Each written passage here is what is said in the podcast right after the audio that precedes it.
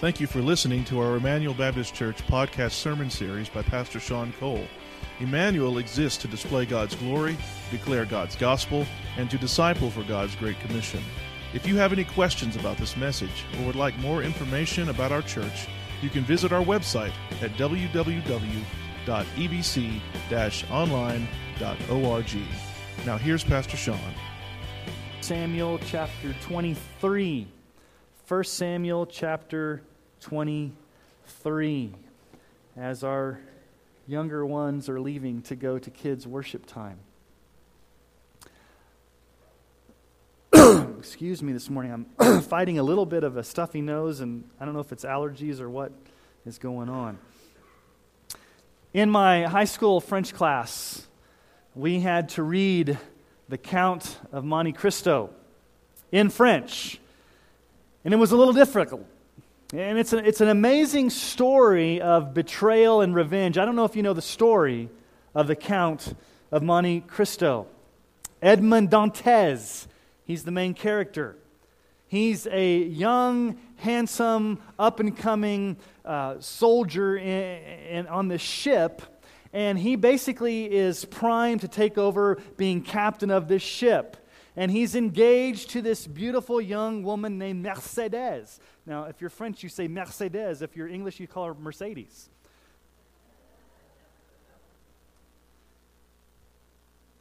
But his three best friends conspire against him. His three best friends are jealous of him. Mondego is jealous because he loves Mercedes, he loves Mercedes. His other friend, Danglars, wants to be promoted to the captain of the ship. And then his other friend, Caderousse, he's just simply jealous that Dantes is so successful. And so these three supposed friends conspire against Dantes. And they get him arrested for a crime he didn't commit and he has to go spend his days on the Alcatraz of its day, Chateau d'If. It's a prison of which nobody would ever escape. And while he's spending eight years of solitary confinement in this prison for a crime he did not commit, he begins digging his way to freedom. And he comes across this priest, Abbe Faria. And this priest tells him about a treasure on this island. And if he were to just escape, he could go find this treasure. And so, uh, over time, Dantes does escape the island. And he goes to the island of Monte Cristo and he finds the treasure. And then he reemerges into society as a new man. He's this mysterious, wealthy Count of Monte Cristo. And he just has two goals as he reemerges as the Count of Monte Cristo. Number one, I'm going to, he says, repay those that showed me kindness with generosity, but I'm going to go find those three friends that betrayed me, that stabbed me in the back, and I'm going to exact revenge upon them.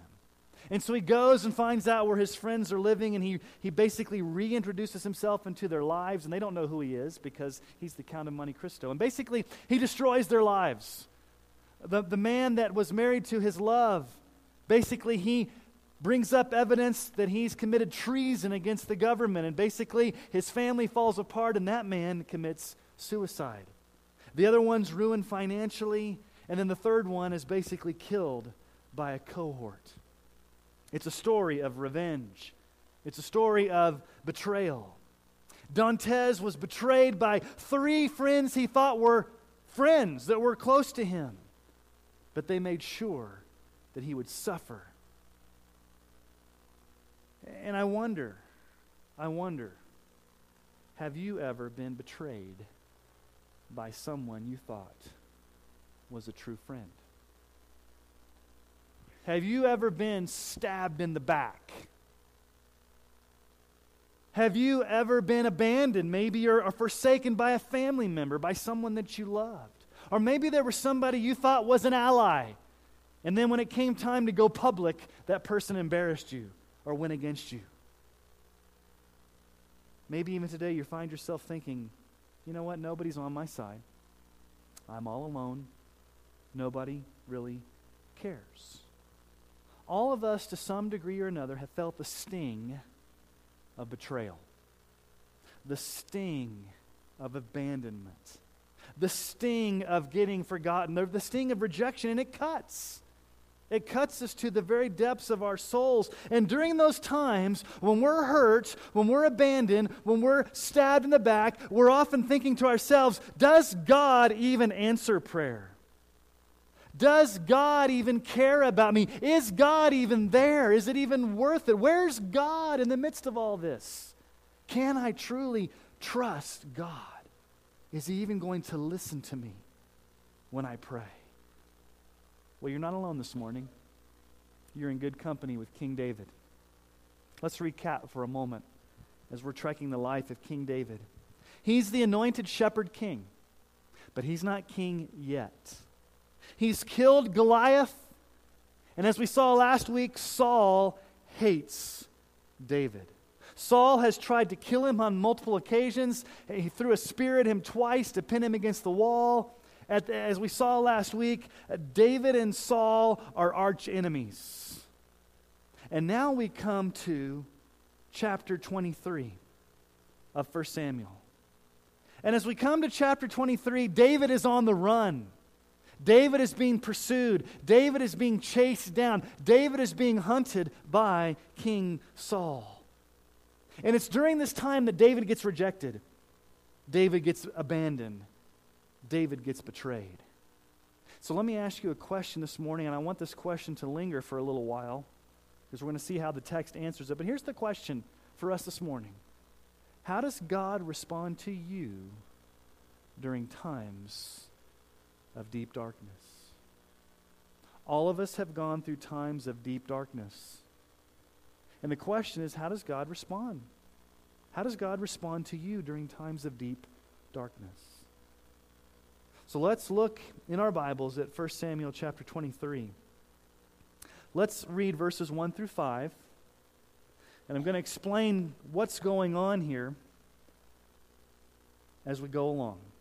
1 Samuel 23, starting in verse 1. Now they told David, Behold, the Philistines are fighting against Keilah and are robbing the threshing floors.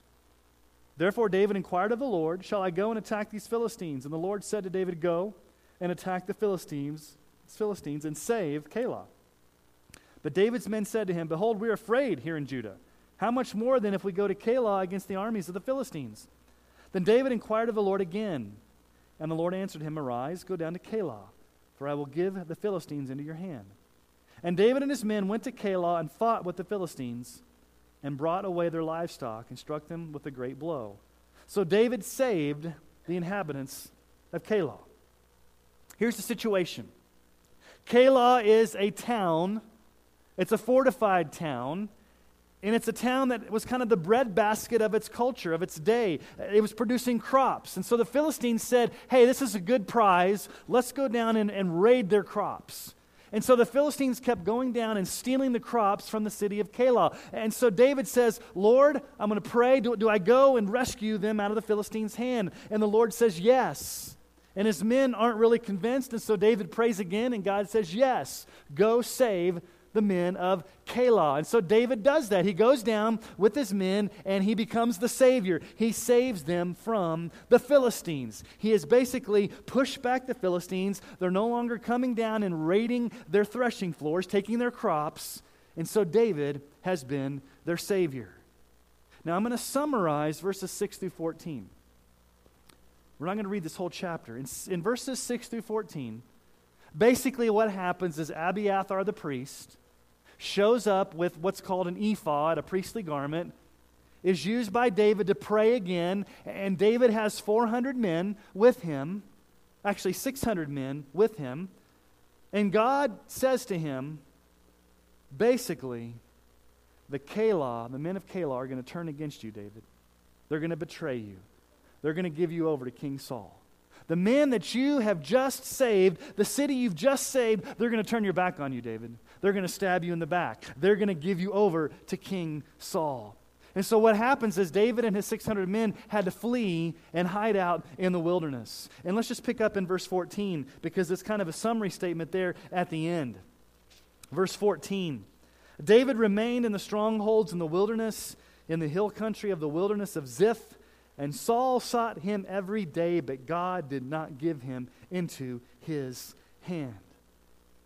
You see, David's in a hot spot. He's been betrayed by friends that he had just saved. Just like Dantes had been betrayed by his friends. David had just saved this city, and they turn their back on him. They betray him, they stab him in the back. Have you ever been betrayed by someone that you poured your life into? Maybe you didn't quote unquote save them like David saved the city, but have you invested time and energy and effort into a person, you poured your life into them to find them betray you, reject you, stab you in the back. I can think back to when I was a youth pastor many years ago. This happened to me. There was a young middle school boy who was kind of a troubled teen. He was from a broken home, single mom. And his mom said, I want you to mentor this middle school boy. And so I said, okay, I, I, will do that. And so I ended up each week picking him up from school. I would take him to McDonald's. We'd, we'd do Bible studies. We would, um, I would disciple him. And so I, I spent almost every week for a long time investing in this young man. One night at about 1 o'clock, I get a phone call from his mom. She says, You've got to come over to the house. It's 1 o'clock. Why, why do I need to come over to the house? Well, he got arrested for joyriding. And he got arrested by his Sunday school teacher which didn't make it very much. I mean, one of our Sunday school teachers was the state patrolman at the time. And so I go over to the house and, and basically have to walk, walk him through this stuff and minister to the family during a trying time. Then a few months later, in the sanctuary, uh, it's about time for church to start, and I'm standing in the entrance of the sanctuary as a youth pastor. His mom walks in, and she basically throws the kid at me and says, Here, you take the blankety blank son of a blank kid. I'm done with him. And she goes over and sits by herself and pouts, and I'm, okay, so what am I supposed to do with this kid? So I invested a lot of time in this young man. But then here's what happened. Over time, she got bitter. She got angry. She got mad. She began spreading rumors about me. She began um, just spewing venom um, she said a lot of n- really nasty things about my wife. Uh, she began to be just, just basically stab me in the back. And, and I'd invested a lot of time and energy into her son, and she basically just, um, like a dagger, went against me and my family. And so I know what it's like to, to pour your time and energy into someone and then have them betray you. And that's what's going on here with David. David had saved the men of Keilah, the city of Keilah and they turned their back on him. They betrayed him, they stabbed him in the back. But then God, in his kind providence, does something. Let's pick up in verses 15 and 18. God does not leave David alone. Let's pick up in verse 15. David saw that Saul had come out to seek his life. David was in the wilderness of Ziph at Horesh. And Jonathan, Saul's son, rose and went to David at Horesh and strengthened his hand in God. And he said to him, Do not fear, for the hand of Saul my father shall not find you. You shall be king over Israel, and I shall be next to you. Saul my father also knows this. And the two of them made a covenant before the Lord. David remained at Horesh, and Jonathan went home. This is one of the ways God helps us in our dark times. He sends a friend. And that's what God does. We don't know how Jonathan found David, but somehow God in his providence reconnected David and Jonathan and said, Jonathan went and strengthened the hand of David, prayed for him, encouraged him. It reminded him of the covenant. Said, Listen, you're going to be king. And this is the last time David and Jonathan would ever see each other. They part ways. They institute a covenant of, of, of this male bonding that we saw last week. And so God, in his kind providence, allows David for the very last time to be encouraged by a friend. But that's short lived because in verses 19 through 29, David's betrayed a second time. He's already been betrayed by the men of Keilah. Now he's going to be betrayed by the Ziphites, the men of Ziph. Basically, the Ziphites are very eager to give David up. And so Saul comes and says, Where's David? And the Ziphites say, We know where David is. He's hiding up in these caves, he's hiding up in these hills. And so they're very ready to give David up, to betray him. And here's what's even uh, more of a dagger because the Ziphites were actually family members of David, they were from the tribe of Judah. So it was closer to home that these men would be so willing to betray David. And so he's been betrayed twice. The, the, the city of Keilah betrayed him, and the Ziphites betrayed him, and now he's running for his life. And at the end of this chapter, you almost, it's like slow motion in the original language. David goes over the hill, and Saul chases him almost to get him. And then David goes over the hill, and Saul chases and almost gets him. And David goes over the hill, and Saul's almost there to get David. Then all of a sudden, there's an announcement. The messenger comes in and says, King Saul, we're being attacked back at home by the Philistines.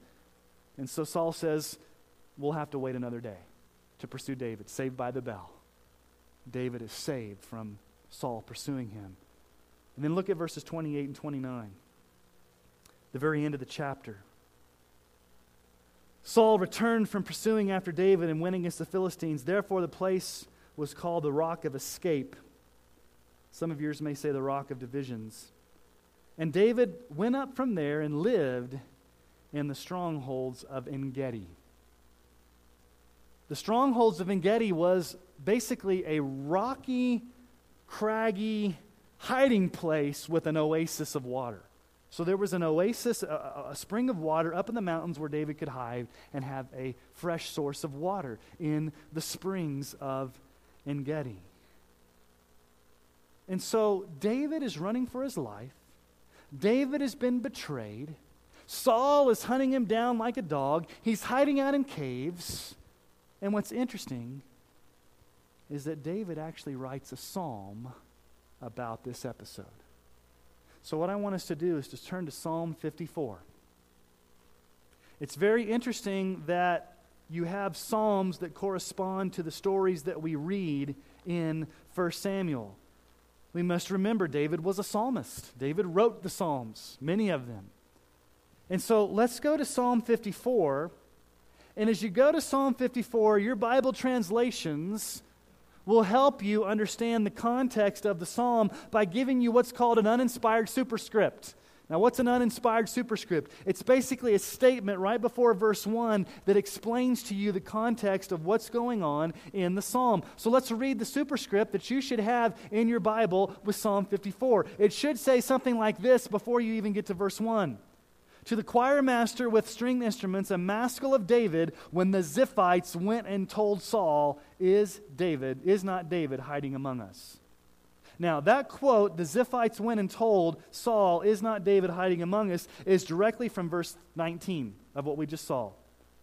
And so here we have David in a real life situation being abandoned twice, being forsaken twice. He's writing a psalm about it. Now, we don't know when he wrote this psalm, but the Ziphites have just given him up to Saul. He's hiding out in the caves, and he goes out and he writes the psalm. So let's read the psalm together of what David writes during this dark, troubling time. There's just seven verses. Let's read it together. Psalm 54. Oh God, save me by your name and vindicate me by your might. Oh God, hear my prayer. Give ear to the words of my mouth, for strangers have risen against me. Ruthless men seek my life. They do not set God before themselves. Behold, God is my helper. The Lord is the upholder of my life. He will return the evil to my enemies, and your faithfulness put an end to them. With the free will offering, I will sacrifice to you. I will give thanks to your name, O Lord, for it is good. For he has delivered me from every trouble, and my eye has looked in triumph on my enemies. This psalm is easily broken up into five parts. Here's part one, verses one and two David's desperate cry for help. Here's the cry Oh God, save me! God, vindicate me. God, answer my prayer. Lord, come to my rescue. And notice what he says here God, save me by your name. Save me by your name. We looked a few weeks ago at David's such importance of wanting to know the name of the Lord. He could have just said, God, save me. God, save me by your power. God, save me by your might. God, save me by your sovereignty. But what does he say there in verse 1? Oh, God, save me by your name because the name of the Lord carries everything about God. Psalm 20, verse 7. Some trust in chariots and some in horses, but we trust in the name of the Lord our God. Psalm 124, verse 8 Our help is in the name of the Lord who made heaven and earth. Now, he could have just said, Our help is in the Lord, but he says, Our help is in the name of the Lord who made heaven and earth. Proverbs 18:10. The name of the Lord is a strong tower. Now he could have just said the Lord's a strong tower, but he says the name of the Lord is a strong tower. The righteous man runs into it and it's safe. There's something powerful about calling upon the name of the Lord because the name of the Lord carries everything that God is. And so, what we see here is this issue of crying out to God. David's in dire straits and he cries out to God God, are you there? God, are you going to save me? God, do you hear? God, are you going to are you going to answer my prayer? And the question that you may be asking is, does God answer prayer? Is God there for me? And the answer is absolutely yes. I mean, have you ever been this desperate before? Have you ever had those dark times where you just, all you could do was just say, God, I need your help. God, I, am suffering. I don't even know if you're there, God, but I need you right now. Lord, please come to my aid. Lord, please help me. Lord, please listen to me. And I love the psalm because it gives you permission to do that. You know, the reason why I love the Psalms is because they're so raw. I mean, the Psalms are really raw. These are just men crying out to God from the depths of their heart because they're hurting. Real life people with real life situations crying out to a real life God God, are you there? God, it's a dark time. God, I'm being chased. Please answer my call. And then in verse 3, we see the second part of the psalm. We see the reason why, God, why David prays. Why is he praying? Verse 3 For because strangers have risen against me. Ruthless men seek my life. Who are these ruthless men that are seeking his life? Well, we've just looked at them. The men of Keilah had just betrayed him. The Ziphites had just betrayed him. And Saul and his armies are, are, are ramping up their efforts to try to kill David. Ruthless men are after me. And what about these ruthless men? They do not set God before themselves. They do not set God before themselves. They're not acting in God's plan. They're not seeking God's will. And this may happen to you. Let me just be very honest. Ungodly people will hurt you. And even Christians will hurt you.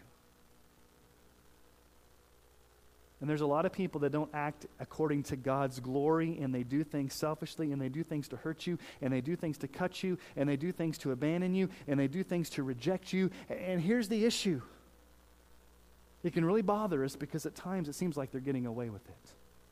Does that ever bother anybody here? Ungodly people are treating me like trash. And I'm suffering, and it seems like they got it all together. Nothing ever happens to them. They're not caught. Nothing bad happens to them. They can go along their merry way and have success. And here I am, the one suffering. And they're the ones doing the wrong thing. I haven't done anything wrong. Why are they suffering? And we're burned by injustice.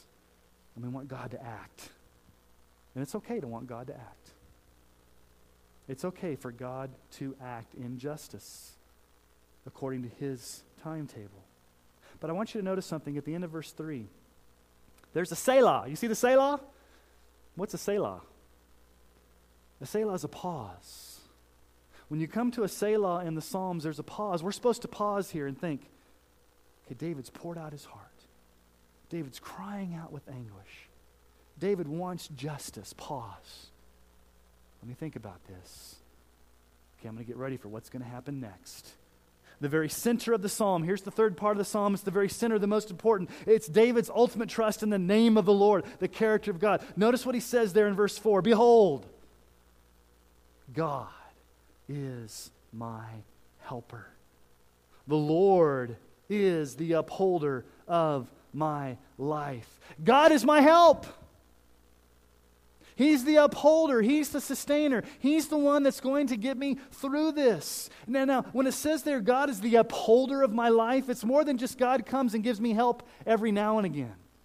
It's this whole idea that it's constant help, it's a sustained help, it's constant power that God gives us.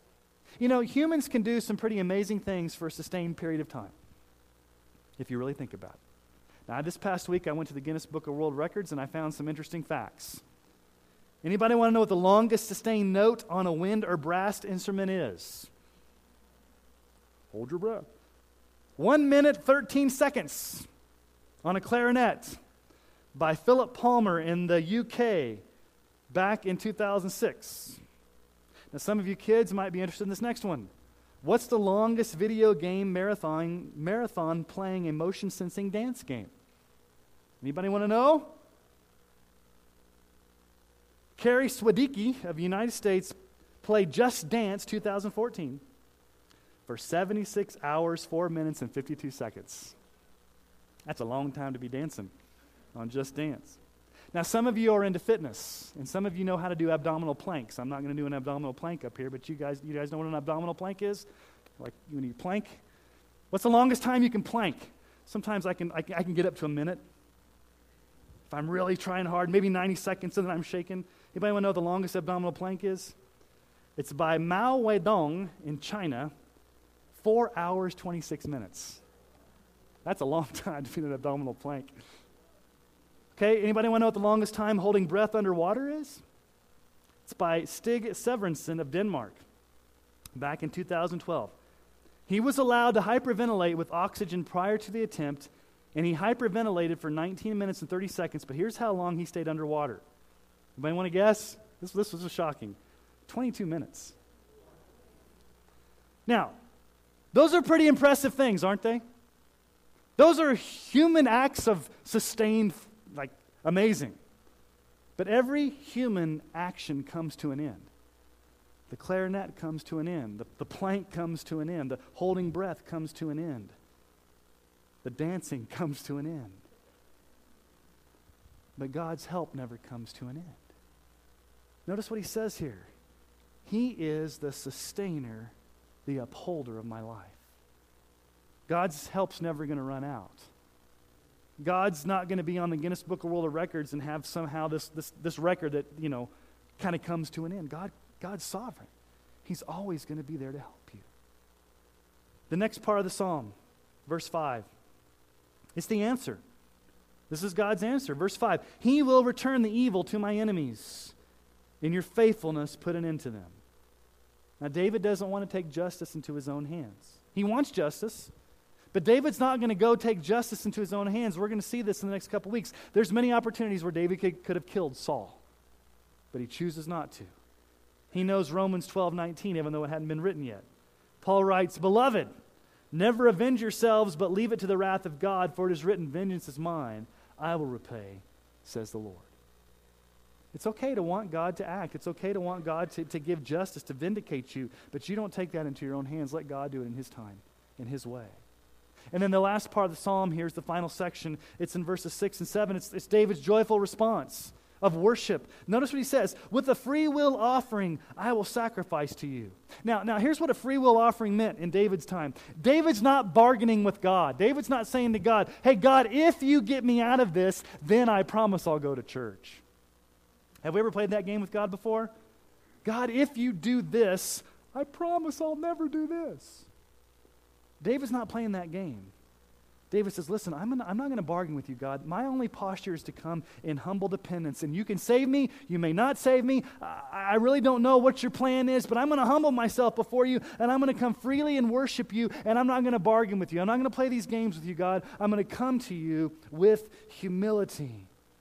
And then notice what else he says there in verse 6 I will give thanks to your name, O Lord, for it is good. You know what's interesting? God often does answer prayer. And sometimes God answers prayer in ways we don't understand and in surprising ways. But here's the thing that I often fail to do this is a personal thing that I struggle with.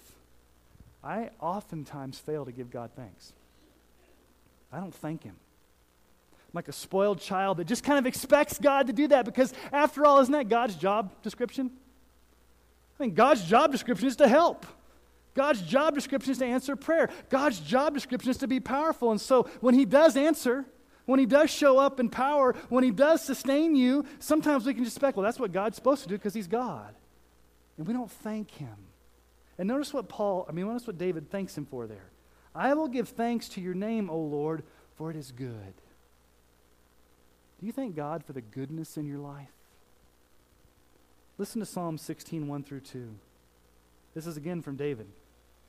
Preserve me, O God, for in you I take refuge. I say to the Lord, You are my Lord. I have no good apart from you. Listen to Jesus in Luke 10. I mean, Luke 11, 10 through 14. Jesus says, For everyone who asks receives, and the one who seeks finds, and to the one who knocks it'll be opened. What father among you, if his son asks for a fish, will instead of a fish give him a serpent? Jesus saying, None of you would do that. If he asks for an egg, will you give him a scorpion? If you then, who are evil, know how to give good gifts to your children, how much more will the Heavenly Father give the Holy Spirit to those who ask him? Are you like David?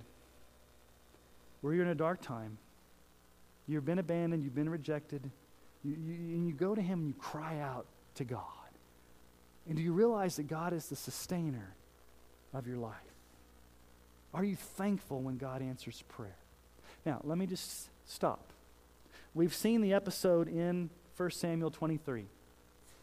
We've seen Psalm 54. But let's tie this back around to Jesus. Because all along, every week, I've been saying David is a picture of Jesus. David is a type of Jesus. David is a prototype of Jesus. David had to endure betrayal and suffering before he took the throne as the king of Israel. In the same way, Jesus had to suffer betrayal and suffering before he took the throne as King of Kings and Lord of Lords. How was Jesus betrayed by a friend? On a night, one of his best friends, Judas, comes up and kisses him. How's he treated on the cross? Pilate says on three occasions, I find no guilt in him, but yet sends him to death. And if you go and read the Gospels, you find out that the soldiers scourged Jesus' back with a cat of nine tails, ripping his flesh. And they stripped him and put a scarlet robe upon him and put a crown of thorns upon his head. And they spit on him and they punched him in the face. And they put a sign above his head, King of the Jews, and one of the thieves next to him blasphemed him. You could say this that Jesus experienced the greatest treachery and betrayal that anybody on this planet has ever experienced. More so than Dantes and his three friends in the Count of Monte Cristo, even more so than David being betrayed by the men of Keilah and the Ziphites if there was anybody that was betrayed, if there was anybody that suffered, if anybody that was rejected, anybody that was abandoned, it was Jesus. But those are just the physical sufferings of Jesus. Think about the spiritual anguish Jesus experienced on the cross. In Matthew 27, 45 through 46. Now, from the sixth hour, there was darkness all over the land until the ninth hour. And about the ninth hour, Jesus cried out with a loud voice, saying, Eli, Eli, lema sabachthani, that is, my God, my God, why have you forsaken me? This was the darkest moment in Jesus' life. He's hanging on the cross He's experiencing all of the guilt and punishment that you and I should have experienced in that concentrated moment where God makes him a sin offering. And in a sense, God treats Jesus as if he is the vilest of sinners, even though he never sinned, because he's taking our sin. And in that moment, he's abandoned, he's rejected, he's forsaken. It's dark. If there ever was a person on this earth that felt the full weight of rejection, the full weight of abandonment, the full weight of being forsaken, it was Jesus in those moments, those dark moments when he's hanging on the cross. But yet God vindicates him. What does God do? Three days later, God raises him from the tomb. God raises him from the tomb and gives the victory of resurrection.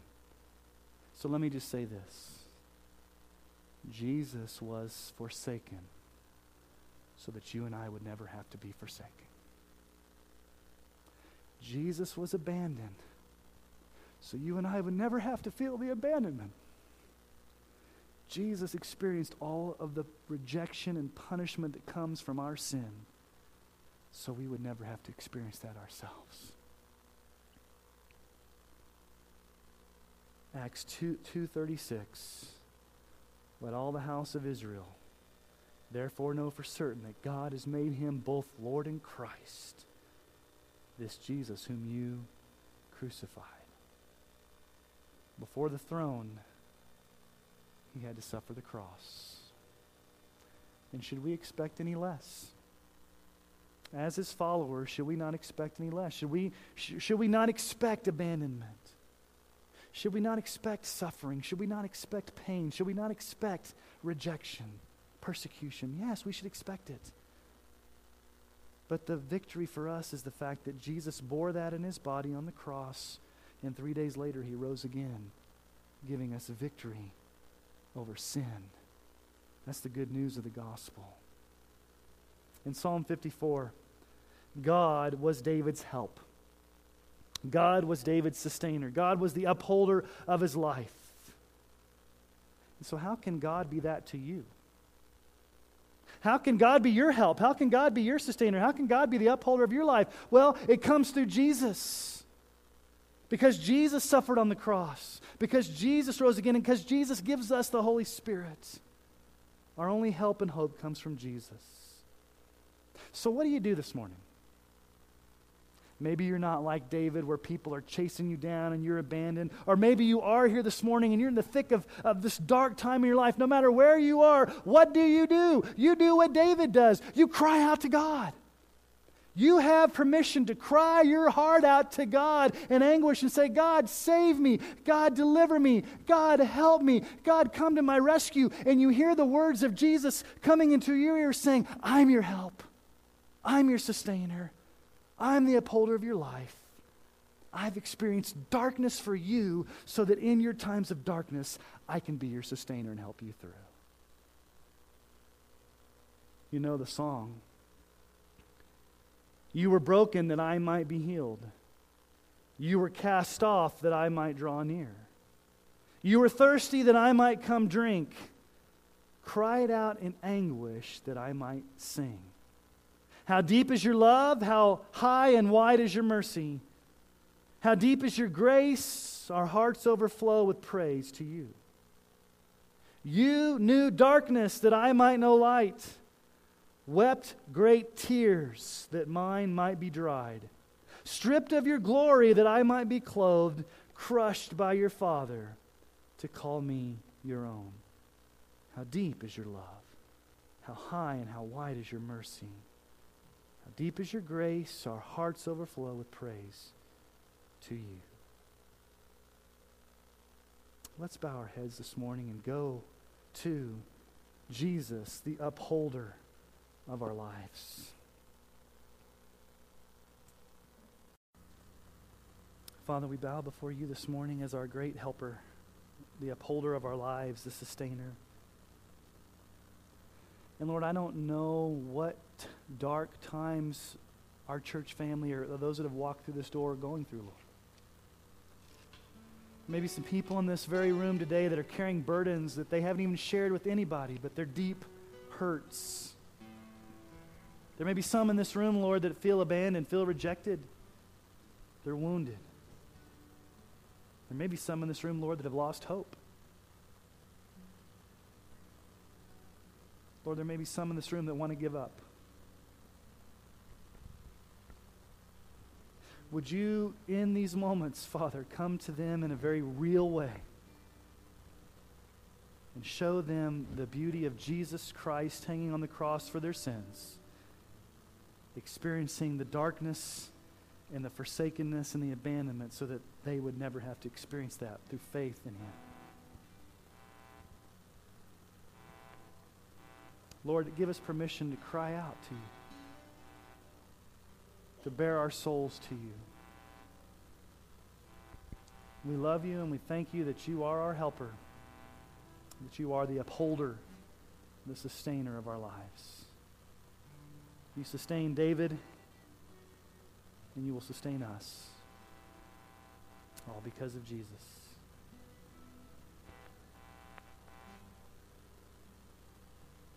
It's in your name that we pray these things. I'm going to ask you to